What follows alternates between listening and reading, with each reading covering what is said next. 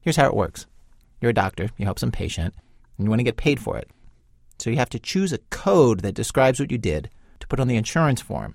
And it's an arcane language of its own with tens of thousands of codes. And just to make things more confusing, every insurance company interprets the codes differently. So even a simple procedure, the simplest procedure, giving somebody a shot, can become fantastically complex if you want to be reimbursed for it by insurance. Take the new swine flu vaccine. The American Academy of Family Physicians put out a guide for physicians on how to code this. Cigna uses a new G9141 code, but Aetna wants you to use codes that indicate the age of the patient 90465 to 68 for kids, 90471 to 74 for adults. The vaccine itself is free, but United Healthcare wants you to say it costs one cent because its computers won't recognize a zero. And if you're giving somebody the swine flu shot at the same time as the regular flu shot, well, then you do a 90470 plus the other codes. Though if you use the 90470, you shouldn't use any codes written since the 2010 codebook came out. Lost yet? There are things daily that are hard to code. I mean, people, when they come into your office, they come in with, you know, my arms feel weak. Well, there is no code for that.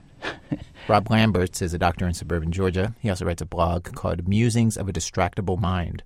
I mean, when you think about it, we have four physicians in our practice and two mid levels, and we have, I think, four full time billing staff, uh, you know, to help us figure out this whole process. Mm-hmm. Well, that's that's a lot of percent of money of our practice that's going towards just making sure our billing is working well. And you know, I suppose it helps the recession to have this complexity because it hires more people to do coding. It's a growing part of the economy. Yeah, unfortunately. This is no joke. There are schools to teach you medical coding. There are conferences or seminars have titles like Keep Your 99214 and 99215 use on the up and up. The American Association of Professional Coders, and yes, there is such a thing, says there are now 200,000 medical coders in the United States. And the Bureau of Labor Statistics says these jobs are on the rise. They're going to rise 18% in a decade, quote, faster than the average for all occupations. Dr. Lamberts estimates that he and his partners spend 20 to 25 percent of their revenue on the billing department and on codes that don't go through. When they send in a wrong code, write 401 instead of 401.0, or leave out a modifier, or don't realize that they've changed the codes, the insurance company doesn't pay.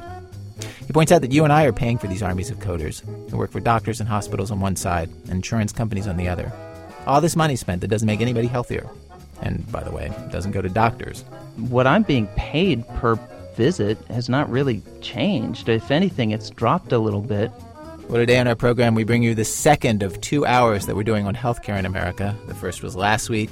Today, we look at the crazy Rube Goldberg system that we have for insurance in this country, where there's a code for an injury involving spacecraft, E845, but not one for weak arms.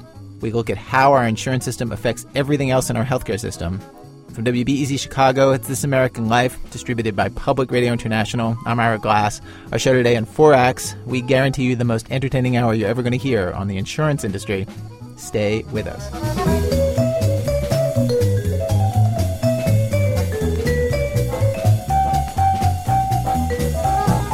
Deck one, one pill, two pill, red pill, blue pill. Today's show, by the way, is a co production with NPR News. We have three stories today from the Planet Money team of economics reporters. One thing that makes our insurance system so hard to understand is that so much of it is invisible to us. We get these insurance statements that are nearly incomprehensible with those insurance codes and prices that make no sense, and some things get covered and some don't. As President Obama has put it, if we knew more about our healthcare choices, we'd choose better. If there's a blue pill and a red pill, and the blue pill is half the price of the red pill and works just as well, why not pay half price? Thing is, the fight over red pills and blue pills is decades old. It's one of those things that our insurance companies are deeply involved in that we are barely aware of. Planet Money reporter Chana Joffe Walt tells more. Ted Sarah is in the middle of a war. It's been going on for many years and involves billions of dollars. A lot of us are in this war. And like Ted, we don't even know it. He stumbled onto the battlefield because he's got pimples. Pimples and a card.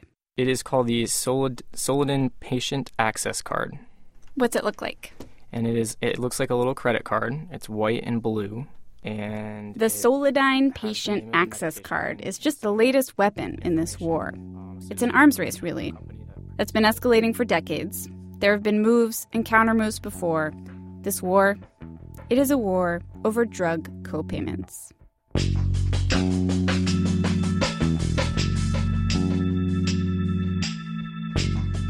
If you don't, say, run an insurance company, you probably hate copays.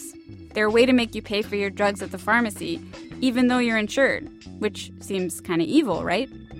But I tracked down an evil insurance VP, Eileen Wood, who actually was pretty personable, and she said, no, no, no. Copays are an insurer's special little way of yelling at us. There are drugs that cost $1,000, there are drugs that cost five. When you're insured, you don't care. You don't even know. So the insurers put a $30 copay on one and a $10 copay on the other. They're giving you a hint that there is a difference in the drug's total cost. And the consumer doesn't see that, and so we struggle to try to shine the light on that and get called the bad guy. You do get called the bad guy a lot. Yeah, we do. We do.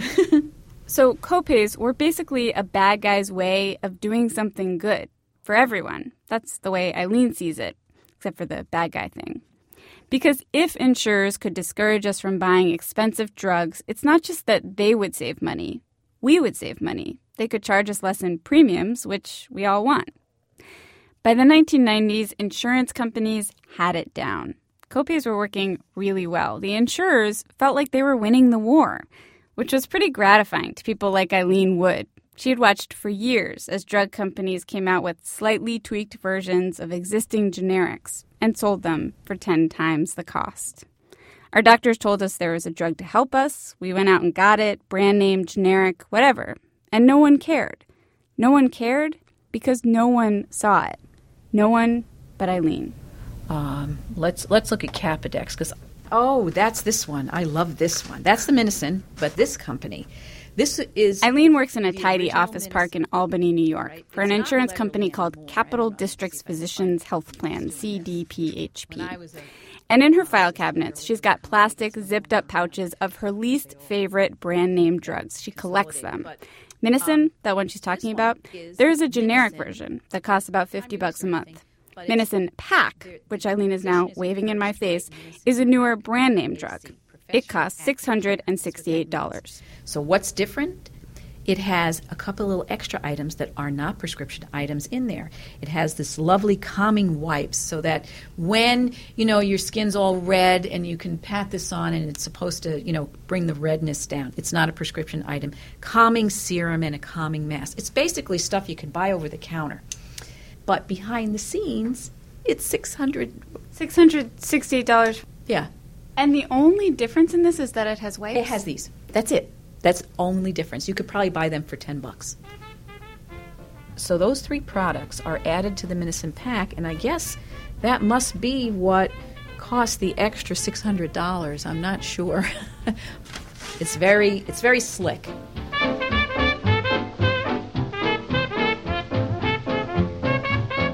Eileen has dozens of stories like this that do seem ridiculous. An acne medication that comes with green tea swabs, kind of like a prescription for Viagra that comes with a Hustler magazine that costs an extra $500. Now, not all brand names are like this. There are brands that are better than existing generic options that are the only thing that work for some people. And with copays, you can still get the brands. It's just the more expensive choice. You want the green tea swabs, you pay 40 of the $668 for it. If you just want Minocin generic, you pay 10 of the $50. The copay strategy worked so well that in 2003, generics passed the 50% mark, meaning more than 50% of the drugs people went and picked up from pharmacies were generics. It was probably around then that it happened. The drug companies, they noticed. People like Sally Beatty at Pfizer. That's the company that makes, among other things, the world's most popular drug, Lipitor. Sally, not a fan of copays. Now, the, the issue with that is that we want treatment decisions to be made based on what the physician feels is medically best for the patient, not just the cost to the patient or what another uh, player may decide is um, is in their interest. Another player like Eileen Wood and her insurance industry buddies with their copays that were hurting the drug companies. Lipitor was facing major competition from generics. In July 2007, sales were down 13%. Now, there is no approved generic for Lipitor. Sally Beatty from Pfizer will say this three times in 15 minutes. And what that means is that there is no drug that is chemically identical to Lipitor. What there are are generic drugs in the same class of cholesterol reducing drugs. That's what Lipitor does, reduce cholesterol.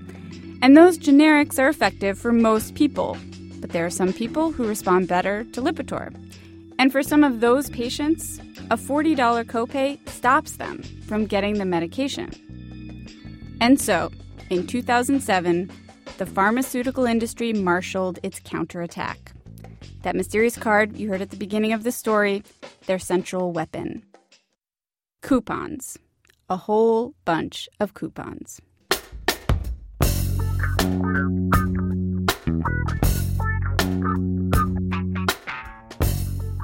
Okay, so um, I've always sort of had a little bit of acne. Enter Ted Sarah, the paralegal with the card and the pimples. Pimples that just a few months ago were in need of drugs. yeah, it, um, you know, it sort of it comes and goes, and it generally, when I'm sort of going through more periods of stress, either at work or you know, just as a course of life, it, it sort of gets worse. Ted walked into the doctor's office. She poked at him with gloved hands and told him, Okay, we're going to put you on a couple topical creams and some antibiotics, a drug called Solodyn. Ted was tentative, but he mentioned he'd been on a generic before, worked pretty well, called minocycline. And the doc said, Yeah, that's great. Basically, that's the same as Solodyn, but Solodyn is time release. That means, as opposed to minocycline, which you have to remember to take in the morning and in the evening, you only have to take Solodyn once a day.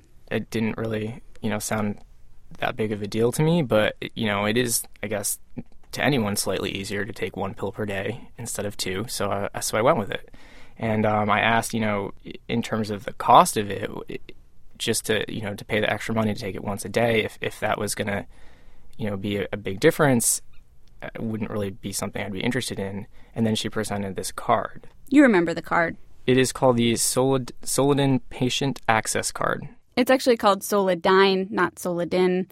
Who knows where they come up with these names? Point is, this is the moment. The moment that the drug maker's weapon makes its way into the hands of its oblivious soldier. Ted. Ted was going to get a deal. The doctor explained that this card, it's a coupon. Give it to the pharmacist and it should make your copay very affordable. Which is exactly what happened. Without the card, Ted's copay would have been $154.28. But when Ted got to the pharmacy, he presented his card. They went to, to ring it up at the register, and uh, when it came up, the price was ten dollars. 10 bucks. Ten bucks. That's pretty good for drugs. Yeah, it was it was great. Solodyn access achieved.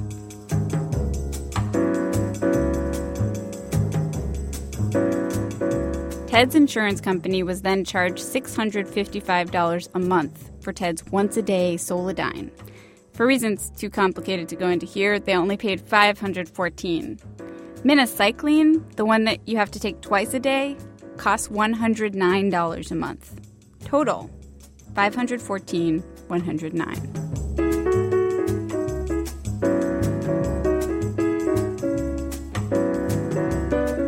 Ted never saw those numbers. So you think, okay, well, Ted used the coupon because he didn't really know any better. He thought he was getting a deal. Who wouldn't go for that, right? But the doctor, what was up with the doctor handing out these cards? Luckily, Dr. Elena Albritton was generous enough to answer some questions. Do, do you know the price difference between those two drugs? I don't. Like Ted and the majority of Americans, Dr. Albritton has no idea what drugs actually cost. Not because she's lazy, but because these numbers are really hard to find out. The insurance companies, they all individually negotiate with drug companies, and they each pay a slightly different amount. So, no, Dr. Albritton is not thinking about prices when prescribing. She's thinking what is the best thing available for this patient. Solodyn is better. It's easier to take a pill once a day instead of twice.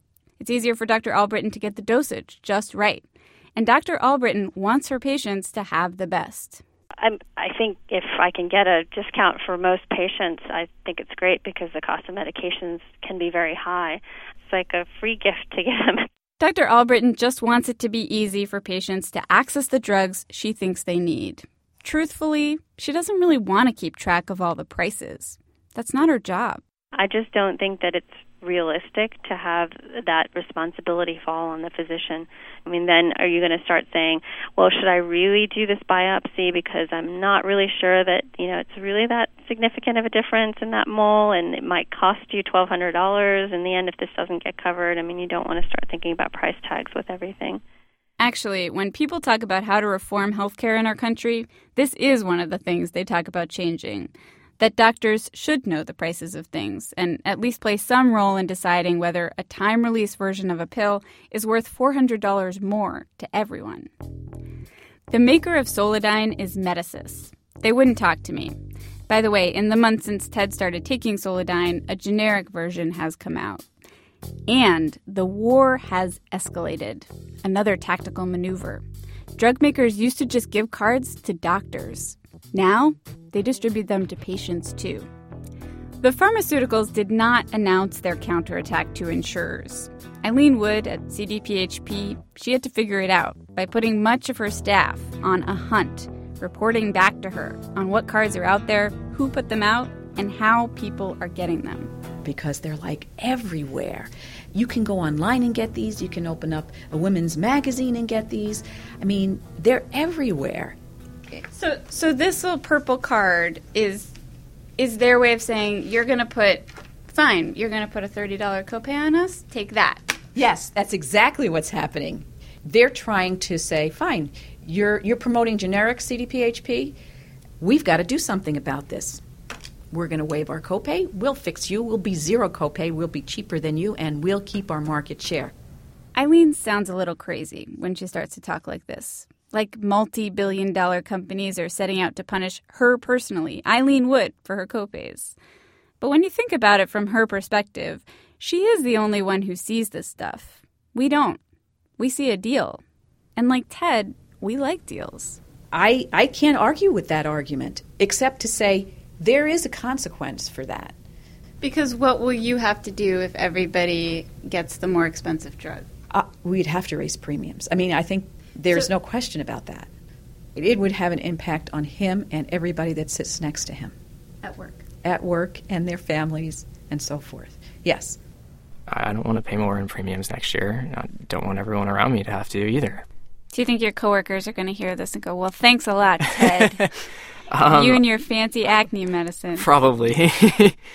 um, but you know, I, I was, you know, there I was sitting in in the dermatologist office, and I have no idea. Again, like I had never heard of this medicine. I had no idea how much it costs. I know it's brand name, but I certainly never would have dreamed that it would have cost six hundred fifty-five dollars, you know, sticker price. Looking at this war laid out like this, it's a view of a healthcare system that is comprised of enormous insurance companies throwing their weight around, just as enormous drug companies striking back, and then all these idiots in the middle. Us, you, me, and our doctors pesky interlopers who don't even know the price of the pills we're buying. President Obama wants us to choose the blue pill and not the red pill because the blue is just as effective but half the price. But with these cards, which one is the blue one? We have no idea. Chana Joffe Walt.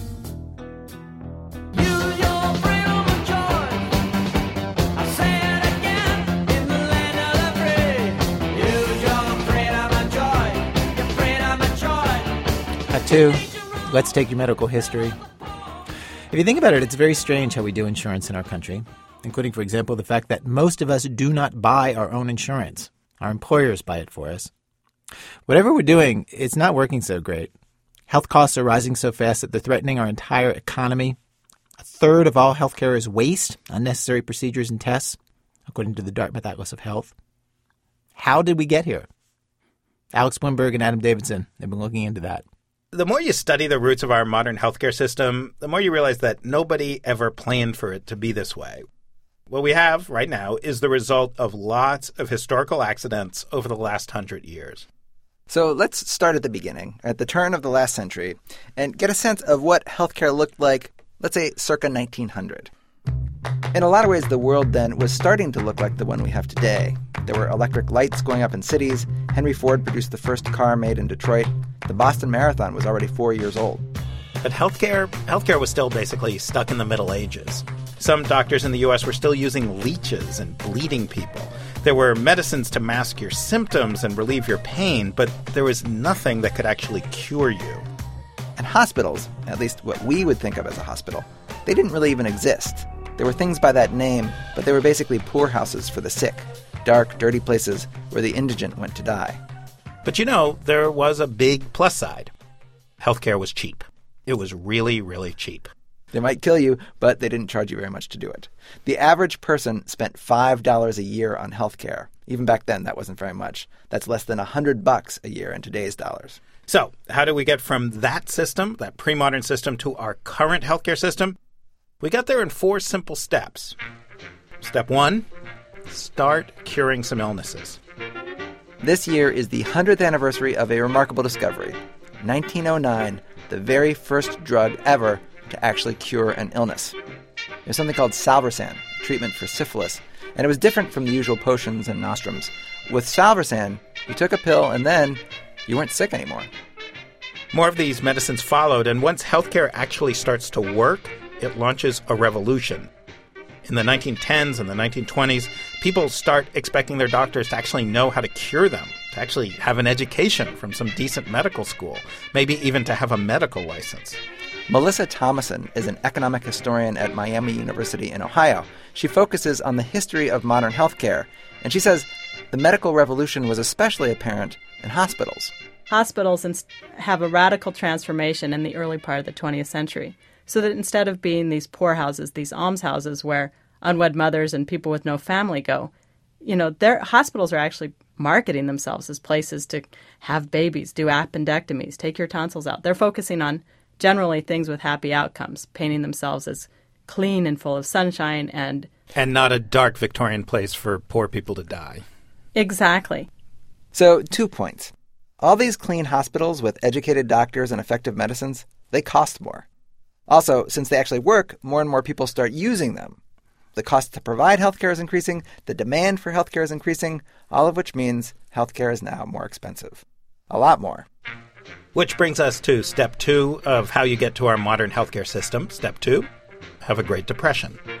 It's hard to imagine what our modern healthcare system would be like if it wasn't for the Great Depression. By the 1920s, even before the crash, the cost of healthcare had gotten so high that a lot of people stopped going to the hospital unless they were so sick they had no choice. An official at Baylor University Hospital in Dallas, Texas, noticed that most of their hospital beds were going empty every night because of that high cost. But he also noticed that Americans on average were spending more on cosmetics than on medical care. He said specifically, I have the quote right here we spend a dollar or so at a time for cosmetics and do not notice the high cost. The ribbon counter clerk can pay 50 cents, 75 cents, or a dollar a month, yet it would take about 20 years to set aside a large hospital bill. So Baylor Hospital wanted to figure out how to get ribbon counter clerks and anyone else they could find in Dallas to pay for health care like they pay for lipstick, a tiny bit every month. Baylor started small.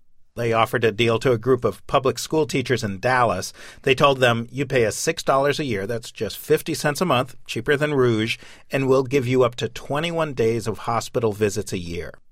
The math was simple. In any given year, only a few of the teachers would need a hospital visit. A few hospitals copied the Baylor approach, and then the Depression hit. Almost every hospital in the country saw their patient load disappear. All their patients were broke. So the Baylor idea became hugely popular and eventually it got a name Blue Cross. Again, Melissa Thomasson. The genius in marketing this by Blue Cross is marketing it to groups of workers. You know, when I actually started studying this stuff, I got interested in it because I wondered why we have an employment based health insurance plan. It doesn't seem very logical, but it comes right out of Blue Cross selling insurance to groups of people who probably wouldn't need it. That is, people who were healthy enough to work.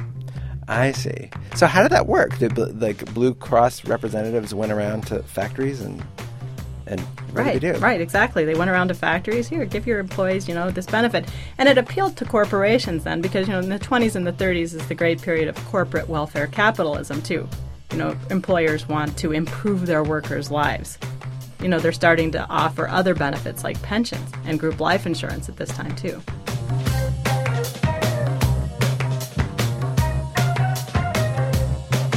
The Baylor plan, this Blue Cross plan, fulfilled two goals. It got people spending their money on healthcare, and it also got them to use healthcare more, to visit the hospital, to see it as a place where you'd go even if you weren't at death's door. By the middle of the Depression, there are Blue Cross programs in most states. So by the start of World War II, this employer based health insurance is spreading.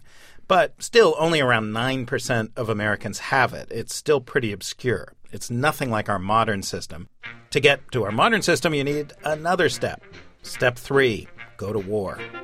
If the Great Depression inadvertently inspired employer based health insurance, World War II accidentally spread the idea everywhere. Again, economic historian Melissa Thomasson. The war economy is an entirely different ballgame. I mean, think of government rationing on all levels. And so what they tell people is you can't you legally cannot raise prices, you can't raise wages.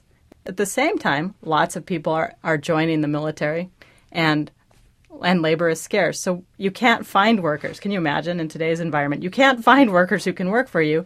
You can't lure them by increasing wages. And at the same time, you need to produce enormous amounts of stuff for the war effort. Exactly.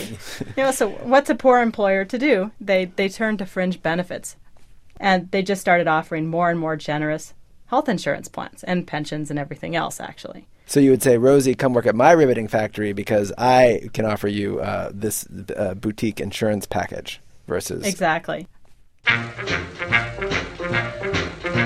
The war sets the stage for step four, the final step in the transformation to the healthcare system we have today. This step plays out over a number of years, and it starts, like all the other steps, almost completely by accident in a bureaucrat's office at the Internal Revenue Service. Now, this bureaucrat is one of the key figures, it turns out, in our American health insurance saga, but his or her name has been lost to history. What we do know is in 1943, this bureaucrat, or possibly a panel of bureaucrats, we don't even know that, made a routine ruling, possibly in response to a question from an accountant at some company. The ruling was, at least in some cases, employers don't have to pay taxes on health insurance premiums for their workers.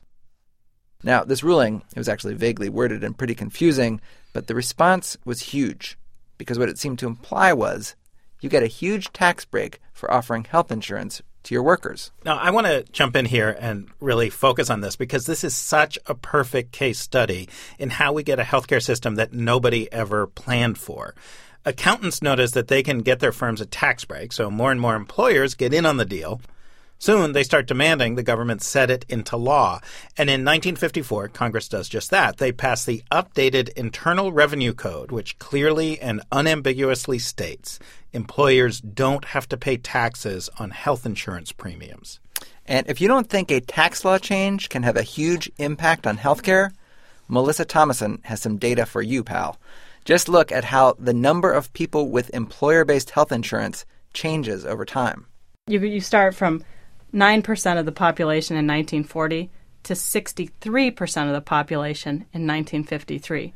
Wow. I mean, everybody starts getting in on it. It just grows like gangbusters. And by the 19 by the 1960s, you know, roughly 70% of the population is covered by some kind of private, what the AMA would say, voluntary health insurance plan.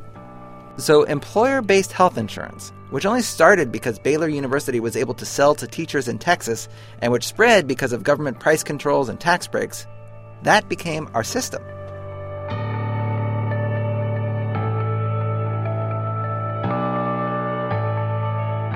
Employer based insurance is a horrible system. I mean, why would you want your employer buying your health insurance? Why on earth would you want your employer buying your groceries? You certainly wouldn't want that. Just imagine it. Your employer has a contract with a grocery store. You go in, you pay your $20 copay, then you get to take whatever you want. You'd probably go home with a lot more groceries, and you wouldn't skimp on the luxuries. Why get hot dogs when you can have lobster? And from the grocery store's point of view, it would have no incentive to keep prices down. Your plan is paying the bill. Pretty soon they might get so high that people without employer provided food plans could no longer afford to eat. They'd call Congress, demand universal food coverage. To economists like Thomasson, that's exactly the system we have with health.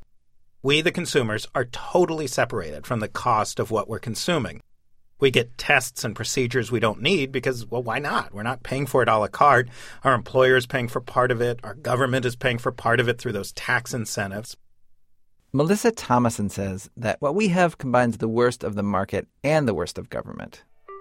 Markets are usually really good at controlling costs. When they work best, products come into existence like cell phones or stockings. They start expensive and then they get cheaper and better. But markets don't guarantee that everyone can afford the things they need. Government can be good at that, ensuring universal access. But when you're paying for everybody, it's hard to control costs. For Melissa Thomasson, she says that either extreme, a competitive market system where consumers know what price they're paying, what they're getting, which would probably drive the price of healthcare down, or a government run system, which would cover everyone, would be better than the accidental mixture that we have today. A really expensive system that doesn't cover us all. Alex Blumberg and Adam Davidson from the Planet Money team. Coming up, a journey to the very frontier of health insurance. That's in a minute from Chicago Public Radio and Public Radio International when our program continues. This American Life from Ira Glass. Today's show Someone Else's Money. Stories about the insurance industry and how it shapes everybody's health care. This is the second of two programs that we're doing explaining healthcare in America. Both are co productions with NPR News. If you missed last week's show, you can hear it on the internet for free. We've arrived at Act 3 of our program. Act 3 Insurance? Ruh-roh. We have a story for you now about the newest frontier for health insurance, a place where it's just starting out. Ah, there, you can hear it right there. There it is. Here's Dave Kestenbaum from the NPR Planet Money team. If you can't tell from all the beeps, this is an operating room. On the table, one of the millions of this country's uninsured. The patient lies motionless, connected by tubes and wires to various machines. The surgeon is about to make a cut just below the knee. The operation this patient's having done is one I've had done, or close to it. We both tore the anterior cruciate ligament that holds the knee together. Actually, I've had two operations, both knees, and this is his second also. There's one big difference, though. He's a dog. The bill for this surgery about $3,500 per knee. Looking around this veterinary hospital, you realize pet healthcare more and more is looking a lot like human healthcare. This is Chesapeake Veterinary Surgical Specialists in Annapolis, Maryland. In the next room, a Weimaraner has been knocked out and is being prepped for surgery. Actually, he's being vacuumed. It turns out when a dog is unconscious, you can vacuum him. Down the hall, dogs with cancer are getting chemotherapy.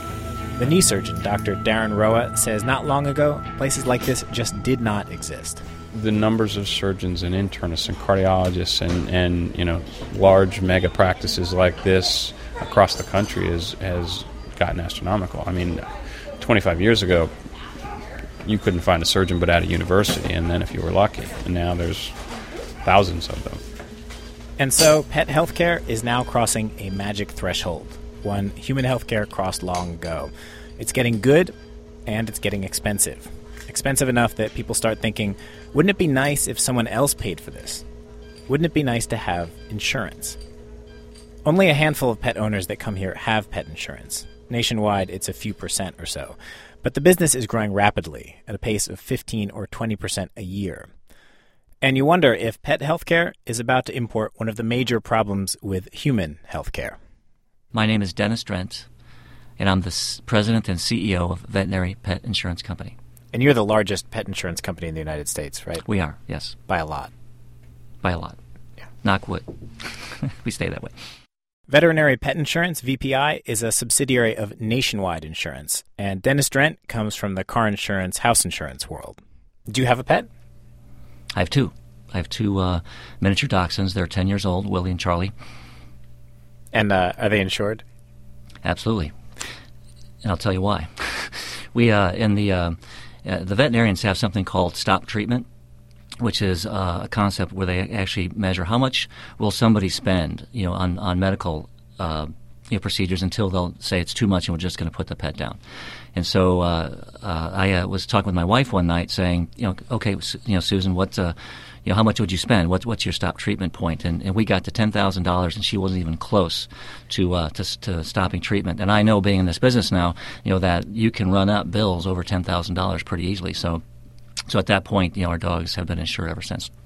Let's just back up there. That idea of stop treatment level, how much would you pay to save your cat or your dog? That is the hardest question you can ask a pet owner. But let's face it, most people have a number. And it's a number that the industry measures. In 1997, it was $576. In 2007, just 10 years later, it more than doubled to $1,451. Insurance for a dog per month is something like 35 bucks. Dennis Drent sees pet insurance as a win-win. Actually, a win-win-win. Pets' lives get saved, the insurance company makes a little money, and the vets also make more money. But that win win win in the human healthcare world, it creates big problems. Doctors feel free to order more tests, and patients don't care because they're not paying the bill. Everyone is so busy winning, the system wastes money. I found a report that was refreshingly blunt about the money that veterinarians can make from all this. It was put together by the National Commission on Veterinary Economic Affairs. It's hard to imagine the American Medical Association putting out something like this for doctors.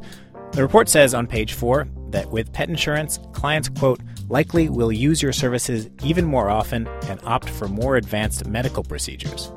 It points out that insurance can reduce, quote, price resistance on the part of the client. Quote, with cost concerns removed, clients become more engaged and more responsive. I read that part of the report to Dennis Drent, who said, yeah, that's right. Historically, veterinarians, you know, haven't uh, you know, haven't made as much money as, for, for example, doctors. And, and so, and so, so we're trying to um, we're trying to make them help them understand that through insurance they can make they can make more money, and by making more money, they can afford better procedures, you know, better equipment, and, and, and provide better care for the animals. So again, I, go, I keep getting back to this win-win all around. Ready for me to go? Um, big fat thank you from me and VPI for all you do for pets and their peeps every day. This is Susan Markham, who also works for VPI, the pet insurance company. I tagged along when she made her pitch to a veterinary hospital outside of Atlanta. The staff sat around listening politely, some in scrubs, eating barbecue that the pet insurance company had paid for. Now, in a lot of markets, you could just make the pitch, this will make you a lot of money. And that would work really well. But it turns out animal doctors, like people doctors, don't like thinking that money matters to them. Their job, after all, is supposed to be about something bigger saving lives. And Susan Markham's pitch has nothing to do with profit. She has a much more powerful weapon kittens. A particular kitten named Minnie. A young mother and her eight year old son brought Minnie in. He was crying. He'd stepped on Minnie's leg and it was fractured. And Dr. McCarthy said, Good news, she'll go home with you tomorrow.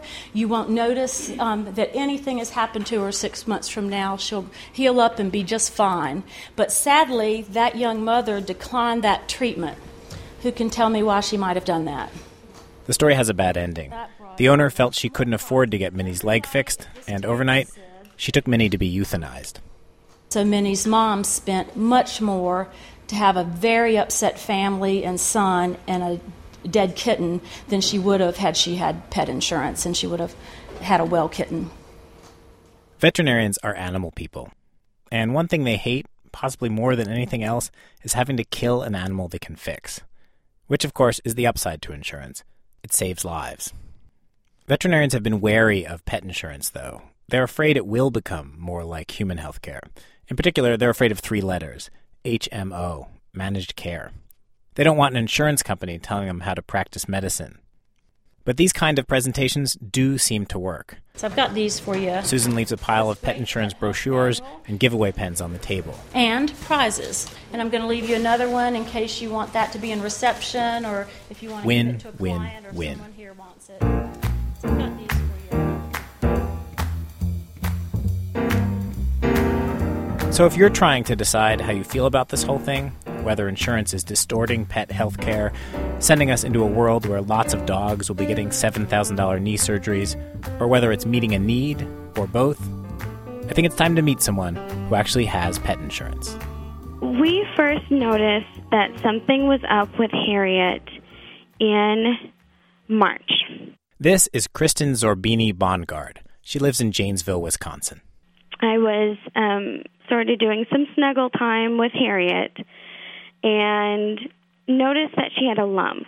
Before we go any further into the surgeries and the tests, I have to tell you that Harriet is a hedgehog. A hedgehog with health insurance. If that seems crazy to you, you do not know Kristen, and you do not know hedgehogs. One of the many great things about hedgehogs, she says, is that they can roll up into little balls. It's adorable. It's it's a very wonderful thing to see. You know, when you turn them over on their backs, all of a sudden all you see is is quills. Um, and it's a wonderful defense mechanism, and that's what it is.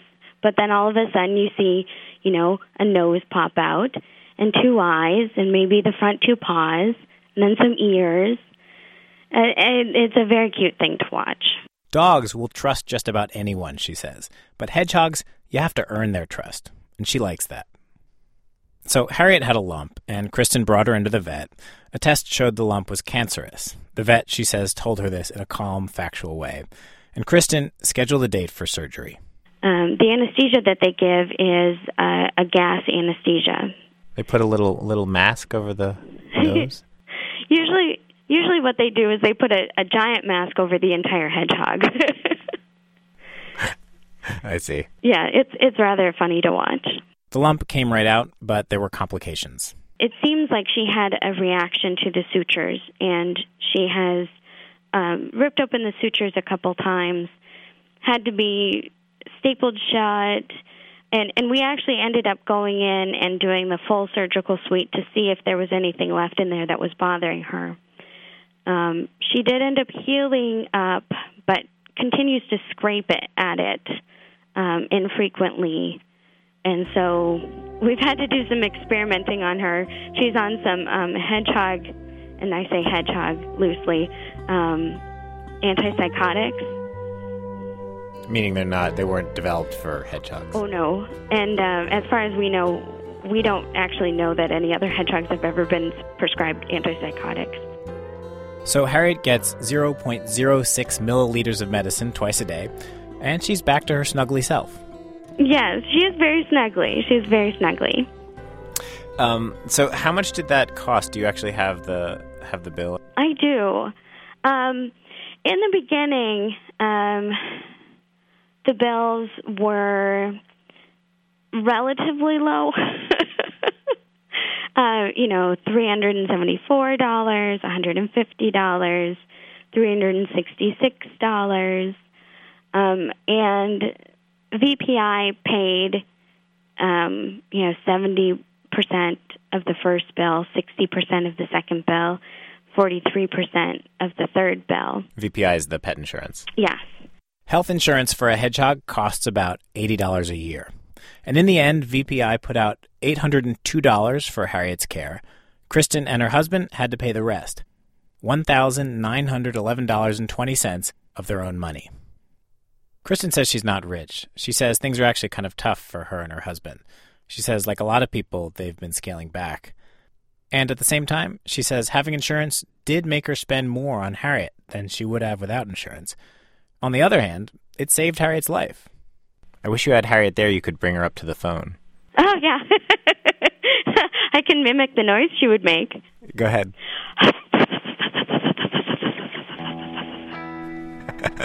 That's pretty much it.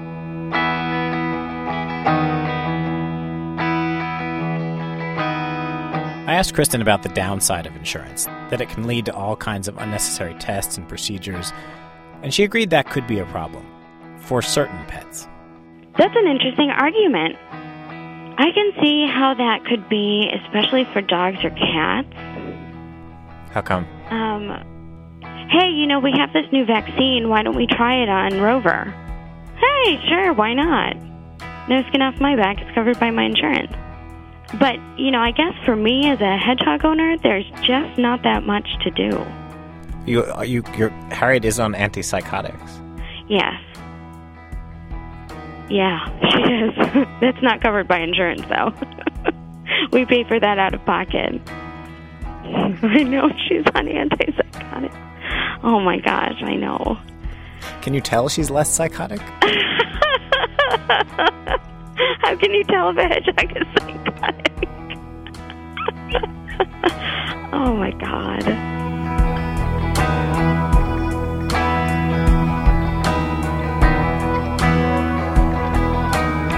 I was curious to know what an actual economist made of all this, so I called up Tim Harford. Hi, David. How are you? Okay. Tim writes a column for the Financial Times called Dear Economist, where people write in with all kinds of crazy questions. Okay, Dear Economist, I have a letter I wrote out here to you. Sure. Dear Economist, is health insurance for pets good or bad? That's it. That's the whole question. Like any good economist, I'm going to say yes and no. How's that? Harford was a little shocked by the whole hedgehog thing. He's not an animal lover. He says his parents' cats used to spray his books. But when I explained how pet insurance worked, he actually got excited. From an economic perspective, he says, we've set up a better system for our pets than we have for ourselves, one that could actually contain costs. He likes that owners have to pay part of, say, pet surgery, more than that $20 copay some of us have to cough up when we go to the doctor. He says that forces people who have insurance to think about how much things cost. He also likes that pet insurance is not bundled with our jobs. People can comparison shop, buy it on the open market, find the plan that gives them exactly what they need. You're, you're making me very hopeful, actually, David. I, I, I now have a vision that people are going to see pet insurance. Maybe they'll see that there's a better way. Maybe pet insurance is going to be the beacon that inspires us to reform human healthcare insurance.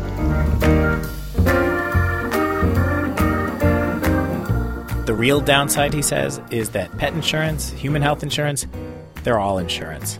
And insurance fundamentally is a lousy way to pay for things. It separates people from the money they're spending, which inevitably leads to us winding up with tests and drugs and procedures we don't really need just to be safe. But there's one important difference between health insurance for pets and health insurance for us. With pets, I think we're used to the idea that they're going to die at some point. We all have that stop treatment level, and that alone will probably keep spending from getting too out of hand. But if my wife gets in a car accident, or my kids, my stop treatment level, it doesn't exist. I want that insurance company to meet me at the hospital loading dock with a truck full of money. Lots and lots of money. David Kestenbaum.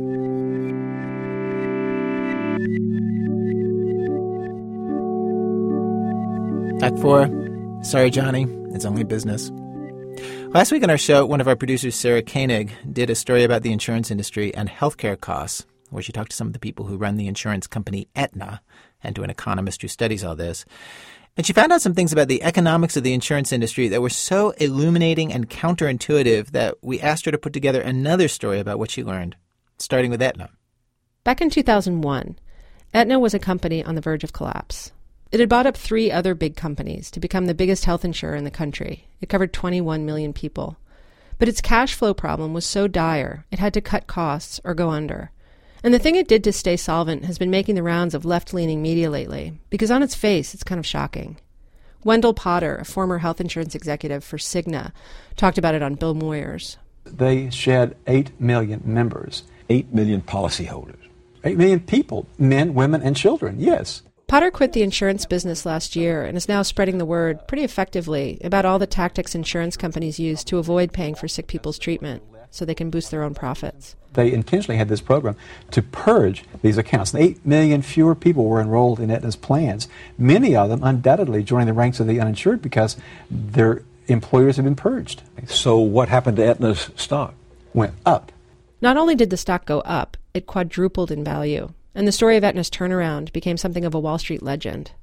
Potter also used Aetna as an example when he spoke to a U.S. Senate committee in June. And the implication, of course, is that Aetna singled out its sickest and therefore most expensive patients and dumped them. It sounds really bad. It's the kind of story we've gotten used to hearing about insurance companies. But the truth of this story is a little more complicated, a little less Machiavellian, and tells you a lot about how the insurance industry works. If you ask Jack Rowe, the Aetna CEO who engineered the turnaround, Aetna's main problem in 2001 was that it simply wasn't charging enough for its health plans. Customers weren't paying enough in premiums to cover what Aetna was paying out for their medical claims. The entire year 2001, Aetna wound up losing a million dollars a day. So his solution, or at least a big part of it, was to raise premiums on those accounts by 10, 20, 30%. In some cases, they shot up by more than 50%. Many, many customers who couldn't pay the increased rates dropped Aetna's insurance. And Aetna did one other thing, something he says you have to do if you're in this situation. What you do is you get out of the markets that you cannot effectively price your products in. And what were those markets for you guys? Well, the most important characteristic, what did they have in common, Jack? The, the answer is that they were in markets in which we did not have very significant presence, so that the contracts that we had with the doctors and the hospitals were not as favorable as that of our competitors. This is the heart of how Jack Rowe explains what happened back in 2001. Contrary to what his critics allege, Jack Rowe says Aetna did not drop customers because they were sick. It dropped them because they were expensive. You're assuming that um, the patients are more expensive because they're sick. And the fact is, the patients were more expensive because we were paying the doctors and the hospitals more for the same services than our competitors were. So Aetna simply folded in places where it was, say, fourth or fifth in the market and couldn't hack it against the bigger guys. But taking a former CEO's word for all this didn't seem wise. So I ran Jack Rowe's explanation by Uwe Reinhardt, a healthcare economist at Princeton University. When he's talking about we, we didn't have we didn't have good contracts with hospitals, is that does that ring true to you? Oh yes, uh, the insurance market is quite fragmented, uh, which means that in a market, unless you have a large market share, you really don't have any market power in bargaining with doctors and hospital over prices.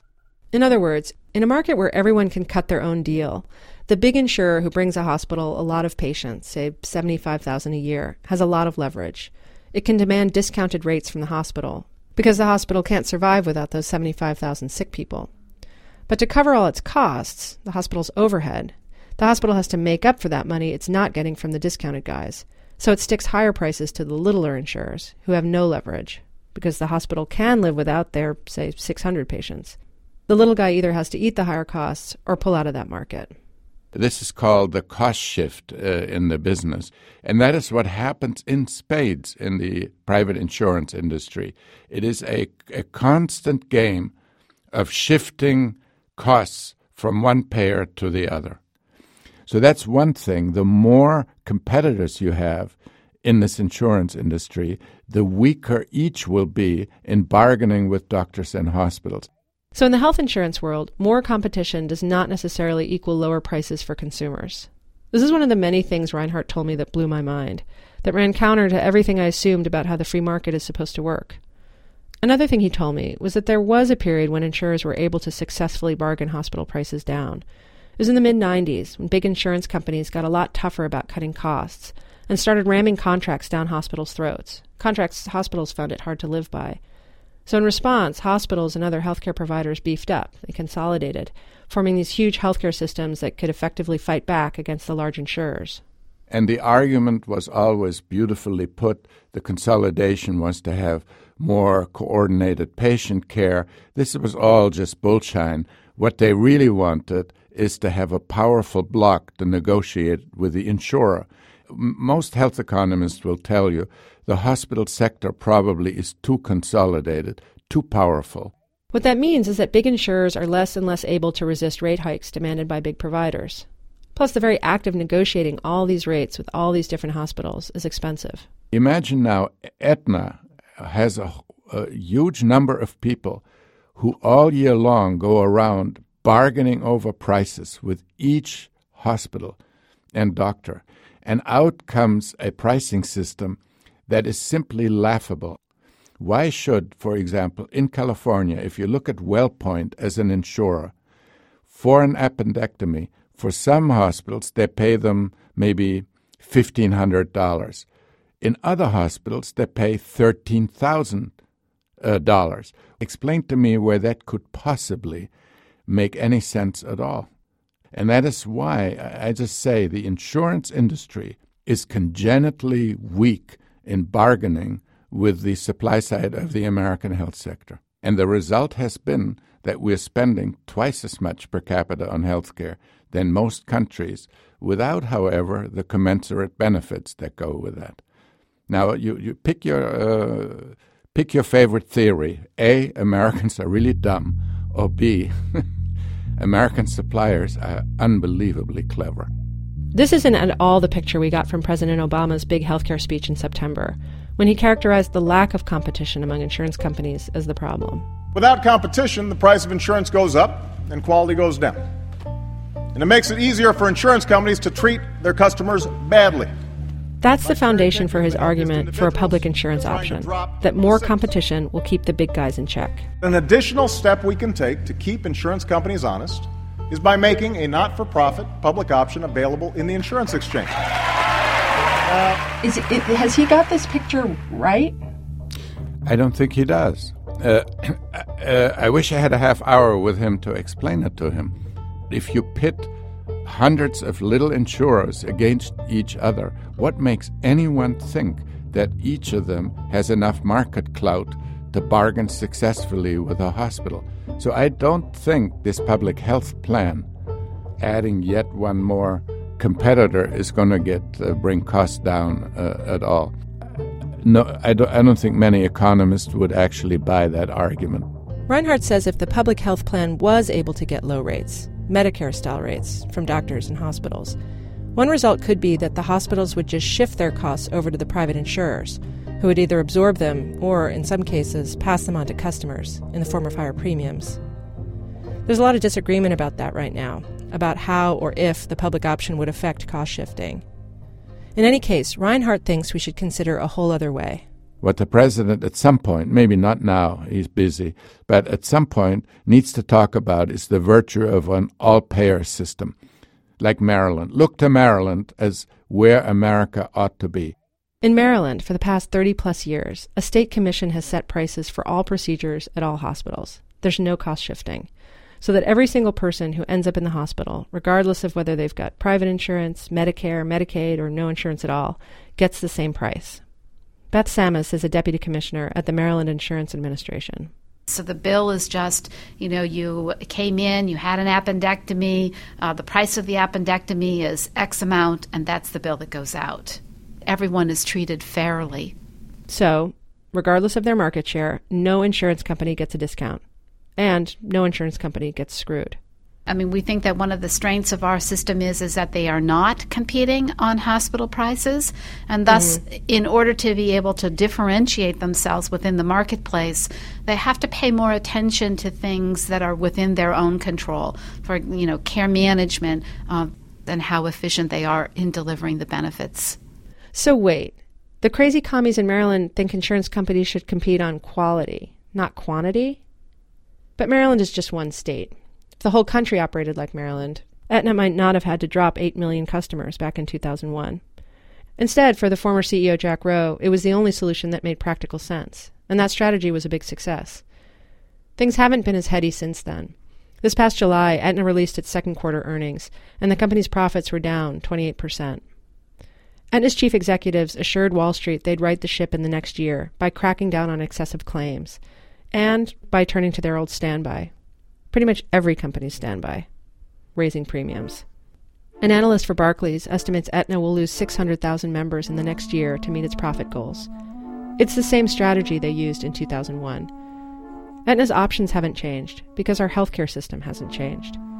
Uwe Reinhardt, the healthcare economist, says we shouldn't blame insurance companies for how this business works. Insurance executives are not evil people. If you ever had a brew with Jack Rowe, you would find that. They're not evil people, but this is the game into which they are thrust. They, for them, given the thin margins they work on, this is all they can really do. In fact, I once wrote a paper bringing out the worst in an otherwise good people. It was a paper delivered to the insurance industry and I said, You're all good guys. You go to church and synagogue, but you do some awfully mean things. And you do them because you're in a structure that makes you do these things. That's story from Sarah Koenig.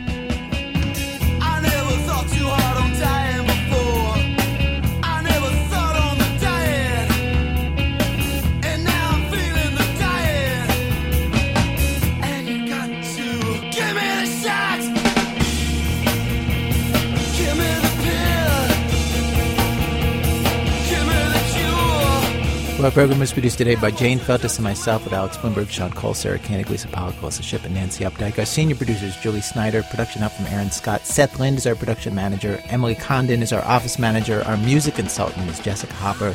Special thanks today to the band Why, Dr. Roland Hirsch, Betsy Nicoletti, Karen Hurley, and Dr. Orlando Ruiz. Thanks to John Rockoff at the Wall Street Journal, who first wrote about those copay cards we heard about in the Joffe Waltz story and who helped us with her story. Planet Money is a co production of our program and NPR News. If you like the kind of stories you heard today, you can hear jargon free explanations just like it about what's going on in the economy and in the healthcare system. You can hear them three times a week on their podcast, www.npr.org slash money. This American Life is distributed by Public Radio International. WBEZ management oversight for our program by our boss, Mr. Torey Malatia.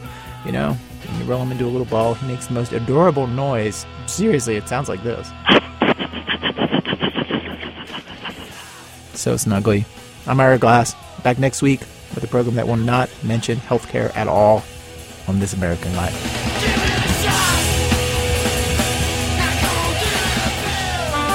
PRI, Public Radio International.